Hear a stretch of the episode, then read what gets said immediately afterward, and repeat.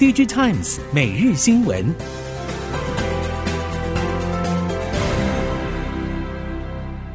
听众朋友您好，欢迎收听 DigiTimes 每日新闻，我是袁长杰，现在为您提供今天科技产业的新闻重点。首先带您看到英特尔，英特尔在农历新年假期公布了去年第四季财报和今年第一季展望。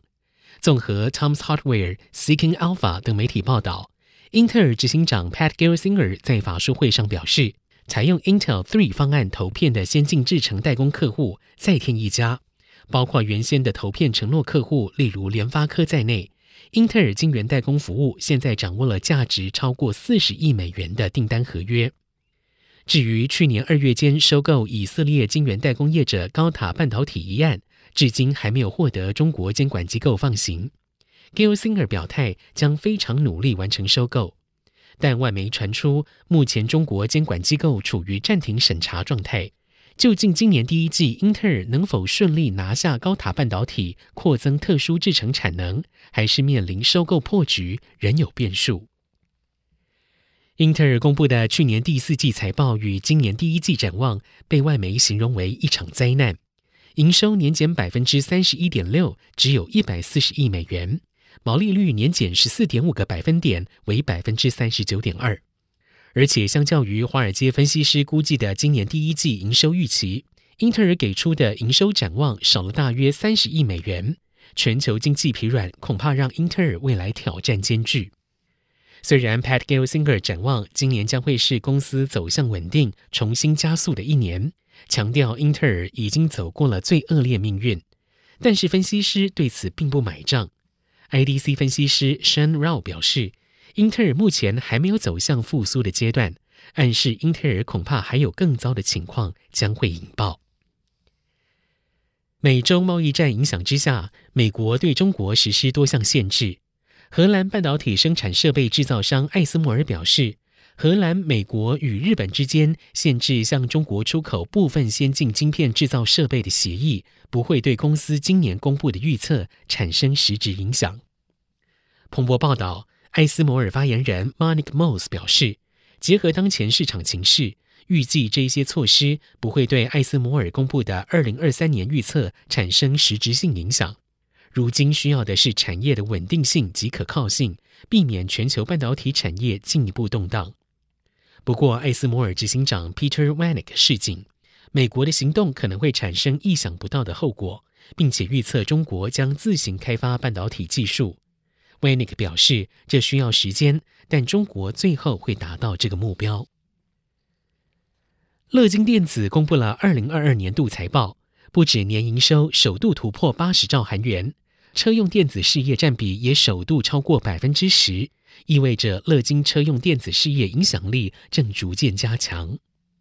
综合 ET News、首尔经济等韩国媒体消息，乐金去年营收大约八十三点四六兆韩元，年增百分之十二点九；营业利益大约三点五五兆韩元，年减百分之十二点五。主要是受到全球通货膨胀、利率上调等因素影响，使得成本支出增加。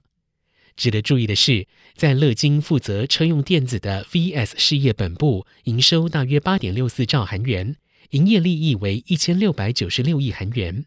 这是乐金整体营收中车用电子事业占比首次超过百分之十。展望二零二三年，乐金将积极创造市场机会，新增事业成长动能，并且强化全球供应链管理，确保稳定的收益。至于乐金显示器，在全球面板需求及价格双双下滑的情况之下，去年乐金显示器亏损合计达到两兆韩元。综合亚洲经济、VLAC 等韩国媒体报道，乐金显示器去年全年营收大约是二十六点二兆韩元，年减百分之十二点四七，营业损失达到二点零八兆韩元。乐金显示器表示，去年全球 B to C 产品需求疲弱。而且扩大到 B to B 产品以及需求较高的高阶产品，面板价格跌幅虽然有减缓，但持续下滑。由于市场环境的不利因素并没有缓解，乐金显示器正致力于恢复财务稳定性，并且调整事业结构。今年乐金显示器将会强化订单型事业比重，加速 LCD 面板事业转换，并且扩大高附加价值新事业。目标在面板需求回升以及新一代手机面板产线稼动之下，在今年下半年转亏为盈。意法半导体公布了二零二二年第四季营收年增百分之二十四，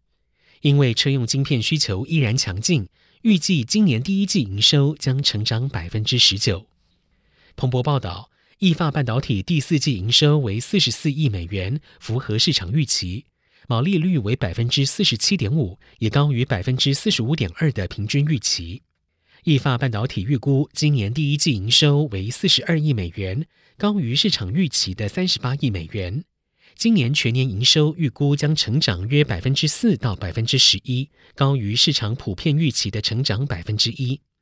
意法半导体执行长 Sean Mark Sherry 在电话法说会上表示，车用和工业晶片将会是今年营收主要成长动力。强劲需求和产能增加将提振销售。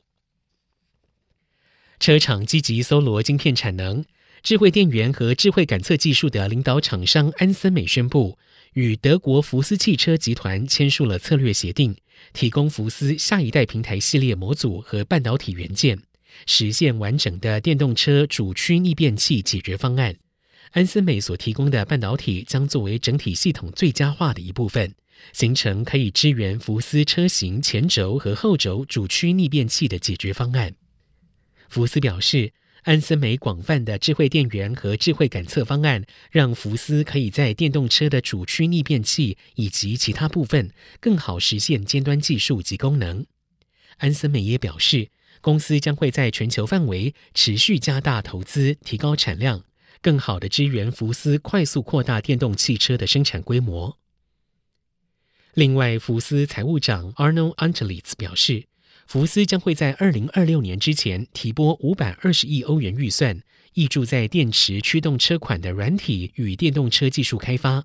并且在未来两到三年中达到高峰。最后目标是能够在电池驱动车款上获得显著的获利基础。